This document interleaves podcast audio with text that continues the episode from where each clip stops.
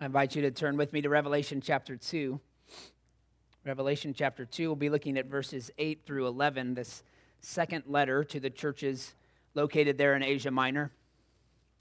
It's remind, a reminder that John has been commissioned by Christ to write these letters to the seven churches uh, at the end of the first century. And he writes, addresses, um, or what he writes addresses those the specific needs within those churches. Uh, but Jesus also has in mind the broader universal church, and that's very clear from the opening of Revelation, right? That he is speaking to all of us in every time and place, anyone who has ears to hear. Uh, the Lord is informing the churches of, of persecution that they will face. So maybe you've picked up on that theme already uh, in the songs we've sung, in the prayer. Um, we're considering here the the persecution that we face as believers. Some of that tribulation had already begun within the, the context of these churches. They had already faced some form of tribulation, but a more intense form was beginning, was going to begin shortly. And in fact, it would continue throughout this present age until Christ returns. The first letter was written to Ephesus, a church that was faithful in doctrine, but loveless in practice. Uh, this second letter is the shortest, but it's packed with encouragement. There's nothing condemning to the church in Smyrna. That's the same for Philadelphia. These are the only two churches out of the seven that receive only commendation. And both of them deal, or the context of both of those churches was in light of the suffering that they were undergoing. It's almost like the, the suffering purged the dross, purged the sin that they were going, that they were going, or that they were un, in, enduring. So Smyrna was uh, along the western coast of Asia Minor, located roughly thirty-five miles north of Ephesus. Uh, they likely heard the gospel through Ephesus. Gospel, the church having been planted there in Ephesus, and then evangelists went out into the region of Asia Minor. And so more than likely, that was how Smyrna heard the gospel. The population there in Smyrna was very similar to Ephesus. Both are roughly two hundred thousand at the time. Uh, it's a prosperous city. It was strategically located for trade. It had a land that was very fertile, and that location is now the third largest city in Turkey, called Izmir. So it's still a very pop, uh, you know, populated city. Like Ephesus, Smyrna was known for its idolatry and its emperor worship. They suffered from the same things Ephesus did. The city had temples dedicated to several gods, including its own local goddess called Cybele. Her image was imprinted on their currency. Um, and the city was also proud of being faithful to Rome. Even prior to Rome becoming an established authority in the region, uh, Smyrna had dedicated a temple to the goddess of Rome. So they won favor for their loyalty to Rome. By twenty-six A D, they made a bid to build a, a, temp, a, a temple for the Emperor Tiberius, and they won that bid. In fact, this would be the thing that they would point to when they competed for who was the the most loyal to Rome, who was the, the best in emperor worship. This is wh- how they competed with Ephesus and Pergamum, right? They they would they would talk about how they were the they were loyal before any of them to Rome, right? They have the emperor of Tiberius that they won in A D twenty-six, so they could point to some things that gave them some preeminence there. But before we read this letter, let's ask the Lord for his help in understanding it. Heavenly Father, we thank you that we can open your word, that we can understand something that was written so long ago that it's been tr- translated for us in our language, and yet we can also go back and study it in its original form, in its original languages, when we can even look back archaeologically and see places that are described here in these letters, the temples, maybe that still exist in some form today. Lord, it's it's remarkable to think about. And yet the letter that was written to them so long ago still has significant meaning for us, and it prepares us for a similar experience. Lord, should we face suffering in the same way, or even to a lighter degree, we can look with hope to the same places that you call the Smyrnans to look. So, Lord, give us eyes to see this truth. Give us ears to hear it, and help us to respond in obedience. For your glory, we ask it in Christ's name. Amen. Read with me Revelation chapter two, verses eight through eleven. And to the angel of the church in Smyrna write, the words of the first and the last, who died and came to life. I know your tribulation and your poverty, but you are rich, and the slander of those who say that they are Jews and are not, but are a synagogue of Satan. Do not fear what you're about to suffer. Behold, the devil is about to throw some of you into prison, that you may be tested. And for ten days you will have tribulation. Be faithful unto death, and I will give you the crown of life. He who has an ear, let him hear what the Spirit says to the churches. The one who conquers will not be hurt by the second death. Amen. This is God's holy word. Well, he begins right where we need to begin, right? Who we are in Christ, that, that we are hearing from Christ the words of the first and the last who died and came to life. The death and the resurrection of Jesus are the defining attributes for these saints to live by. It is to be what would cause them to persevere as they prepare to endure their own suffering. Christ is our Savior and our example. We look to him for salvation and sanctification. He died for us, and he continues to intercede for us, living through us. So if you're following along in your outline, the first section here I want to look at is a, a Savior who knows. We have a Savior who knows, verse nine, which is similar to verse two of chapter two. I know your works, your toil, and your patient endurance. Jesus was, was completely in the know. He was knowledgeable about what the churches were going through, and he, he knew how they were faithful in the face of persecution. He was tending to them. Remember the image. Don't lose the sight of him walking among the lampstands. And he continues to do that today. He continues to preserve his people. And he knows. He knows us. He knows our hearts. He knows what we're going through. The hardship of believers here in Smyrna, the tribulation and their poverty. Jesus understood it. What they were experiencing was in contrast to the success of that city. Uh, this may indicate that the economic persecution upon the church was a direct result of their faith. It, it seems like the, the economy was so dependent upon emperor worship and idolatry that for the church to refuse to participate in that idolatry, it would have hindered their economic or financial stability. It would have caused them to walk to enter into poverty. And so the worship of the emperor was, was intricately related to the commerce in the region. It makes sense that their faith would have a negative impact upon their financial stability, and yet Jesus calls them rich. He says, but you are rich. When our lives are free from the love of money, we can be content with the riches of Christ's presence, as the author of Hebrews puts it in Hebrews thirteen five. When we, are, when we hold our possessions lightly, we can joyfully endure the plundering of our property, which is probably what was taking place here. Right, as they're being persecuted, their their things are being stolen, they're, they're being um, slandered. We'll see later.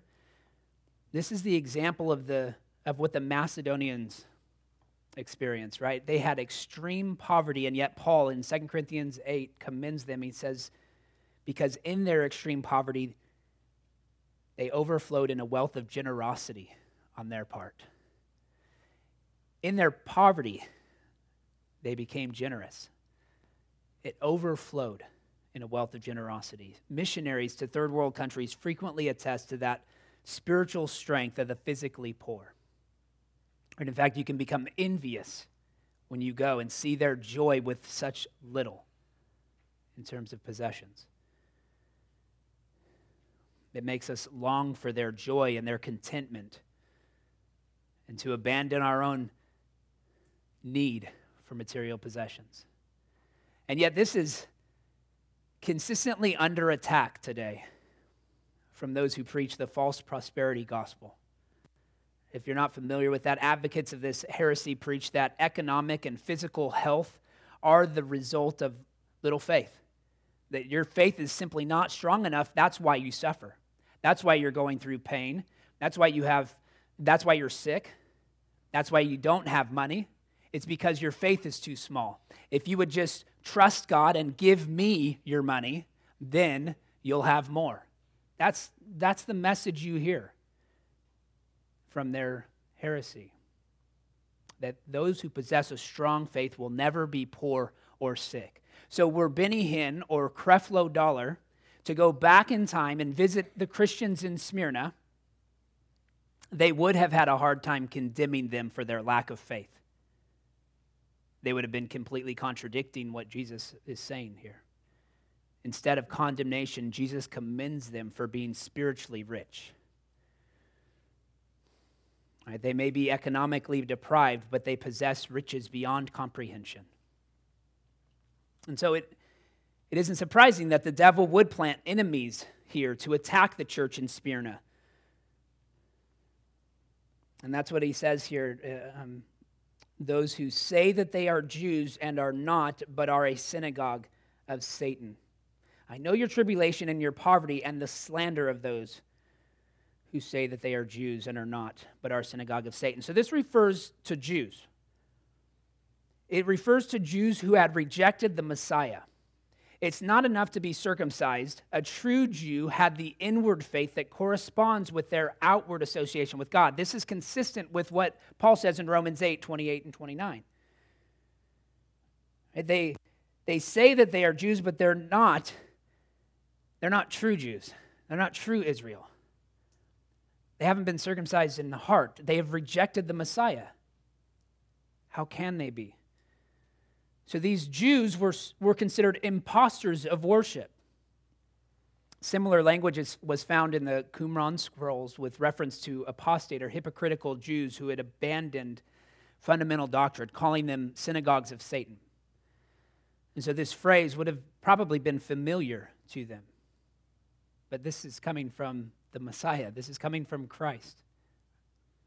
So William Hendrickson comments on this. He says, how anyone can say that the Jews of today are still in a very special and glorious and preeminent sense God's people is more than we can understand. God himself calls those who reject the Savior and persecute true believers the synagogue of Satan.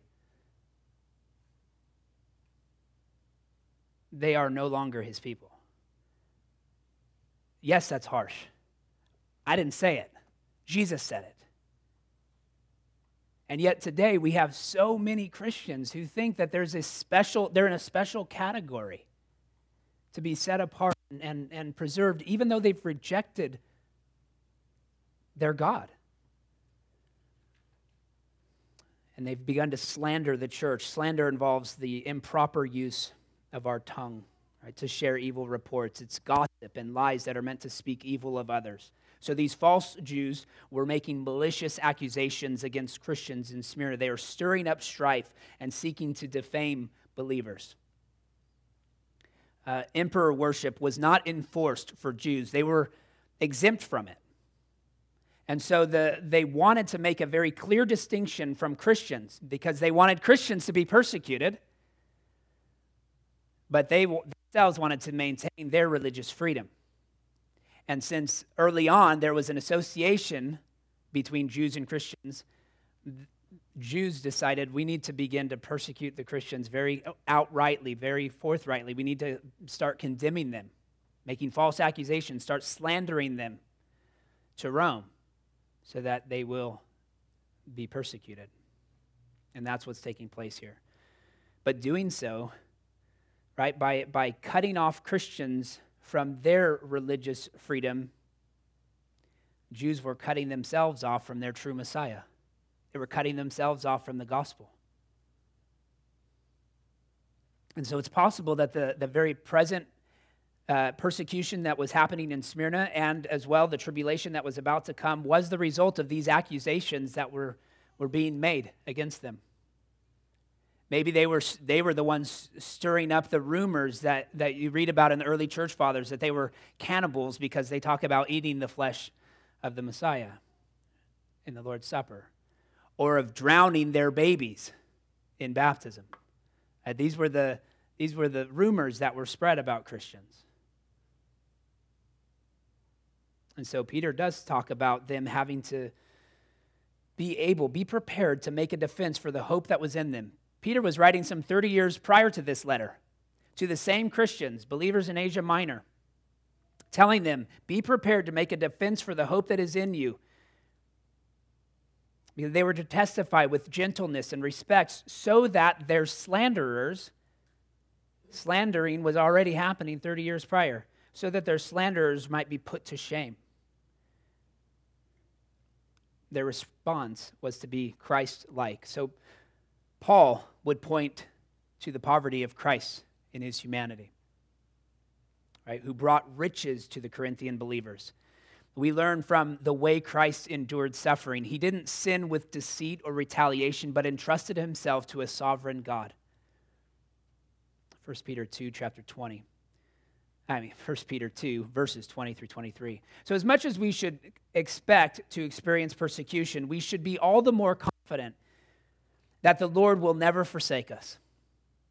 Yes, we will have to endure tribulation. We will suffer. And as, as Matt pointed out in Sunday school, that, that's going to be in degrees, depending on where we are. Some Christians will suffer much more than others, and we may never face martyrdom, as many in the faith do. But regardless of the degree of our suffering, we know that the Lord will never forsake us. Even when our enemies are rejoicing at our calamity, we can look up to the Lord. We can wait on him, knowing that he hears us and that he takes care of us. So when you're faced with the, the hatred of your enemies, remember that the Lord delights in you. Listen to this promise from Psalm, Psalm eighteen. Verses seventeen through nineteen. He rescued me from my strong enemy. It's the Psalm of David. Um, in fact, the, the prologue says, to the choir master, a Psalm of David, the servant of the Lord, who addressed the words of this song to the Lord on the day when the Lord rescued him from the hand of all his enemies and from the hand of Saul. And so he's been rescued now, and this is his song to the Lord. He rescued me from my strong enemy and from those who hated me, for they were too mighty for me. They confronted me in the day of my calamity, but the Lord was my support. He brought me out into a broad place. He rescued me because he delighted in me.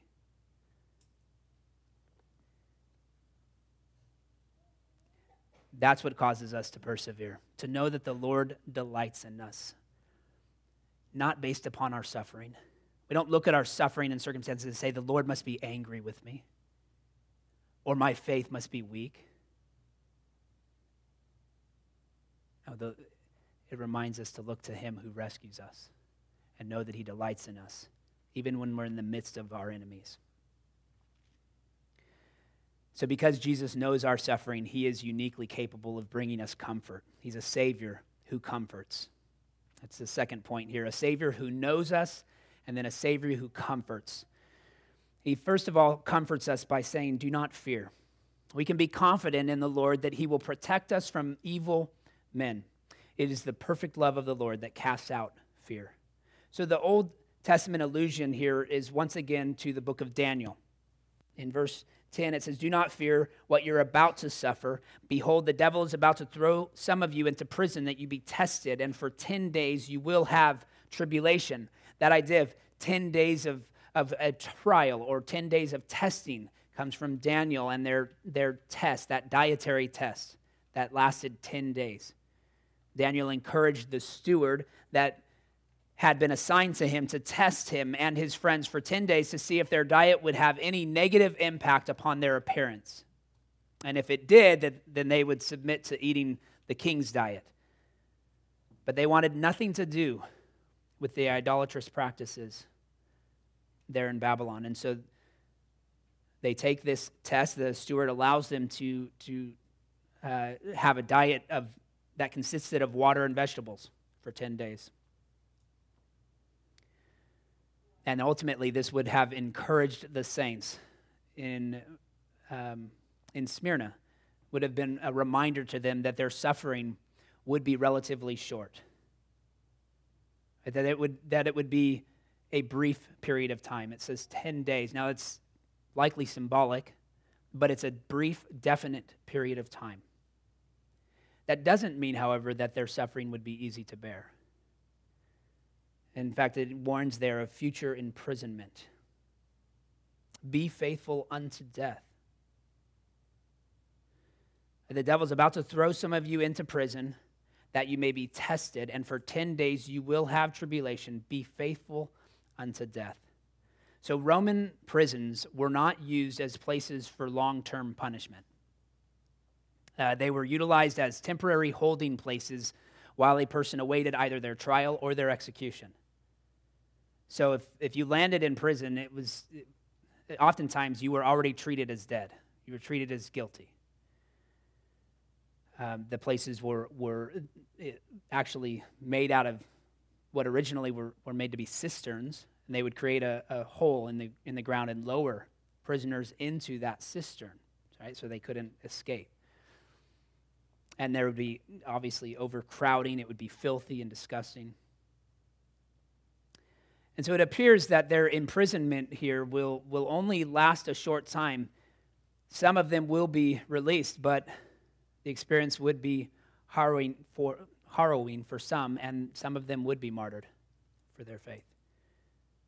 But Wilcox says this, there would be, or there would, in the goodness of God, come an eleventh day, and all would be over.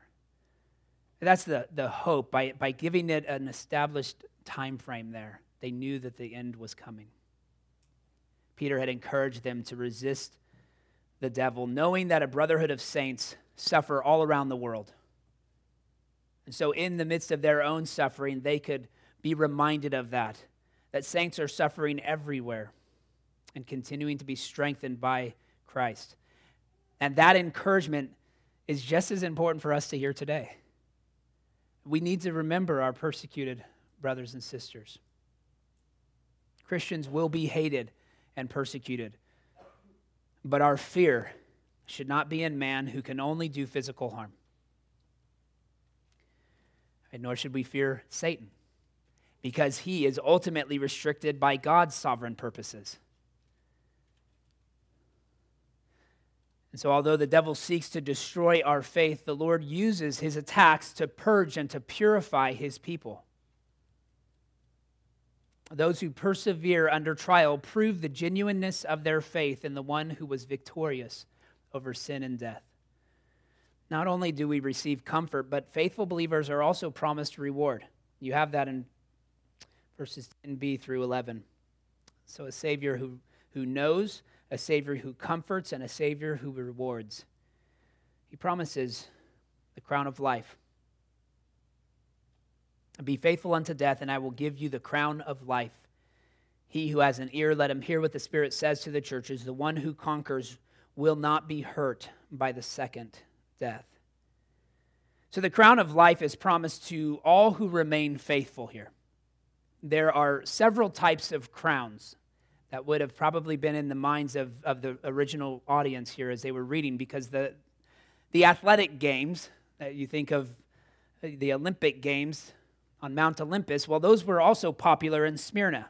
They had their own athletic games where crowns were perishable wreaths placed on the heads of the of the those who won the competition. But more often than not, the, the crowns that are referred to in Scripture, often re, they refer to kings and royalty. So various fabrics and metals were used to embellish the crowns with color and style. Kings often had several crowns, several different crowns, representing the various countries that they had conquered. So they could exchange their crowns. You'll have the same king with with with different, you know, portrayed differently depending on, on the crown he was wearing. Well, Cybele, the goddess of Smyrna, as I've already mentioned, was depicted with a crown. And that crown was decorated in the shape and fashion of the city's buildings. And so it's so it, it all represented their worship of Cybele, right? Their coins that were embossed with her image had, had this picture of, of her crown on her head. And that crown looked like the city landscape. So most likely that's in view here. Believers are, are promised something far better, right, than, than any of these crowns, whether it's the athletic crown that, that he has in mind here or the crown uh, of royalty. Believers are promised to receive an unfading crown of glory, a crown that is imperishable. Their crown of righteousness is rewarded to them by their righteous judge. This crown is a, a metaphor for eternal life.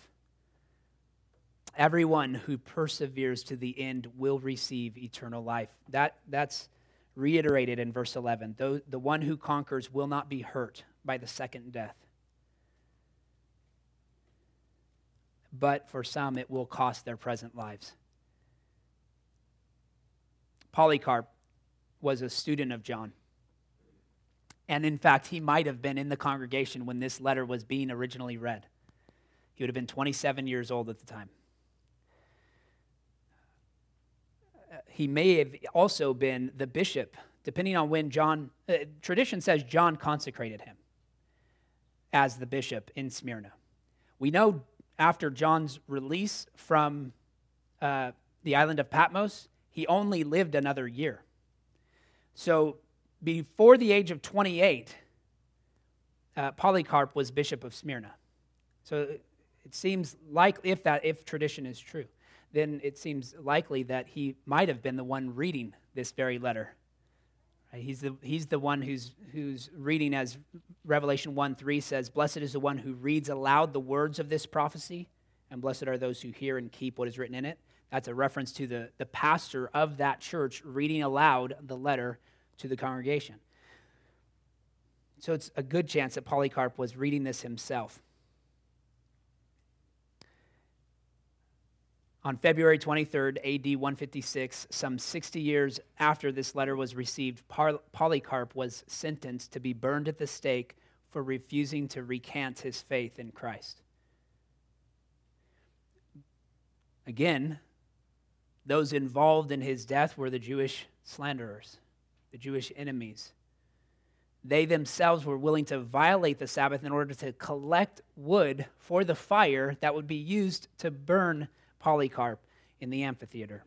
He was led there to be executed in front of thousands, and then he was given another opportunity to recant.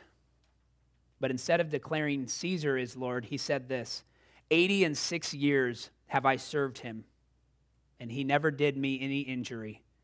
How then can I blaspheme my king and my Savior? And as they lit the wood, the winds, in fact, prevented the fires from burning hot enough. So they would have been torturous, but it wasn't hot enough to kill him. So he used the time to proclaim the gospel. And as he continued to proclaim the gospel, a soldier finally just got tired of hearing him and thrust a sword into his side, which both put him out of his immediate misery and ushered him into eternal glory.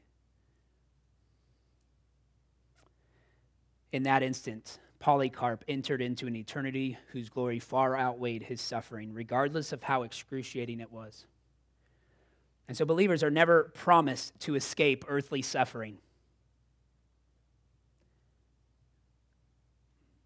believers are never promised to escape earthly suffering or to be raptured out of it. In fact, the crown of glory always seems to follow the crown of suffering. That's the pattern we should expect. And even if our body is perishing, we can be confident that God is preserving our souls. So he who has an ear, let him hear. All believers are addressed by this letter. If we have received the Spirit, then we are able to hear what he is saying to us.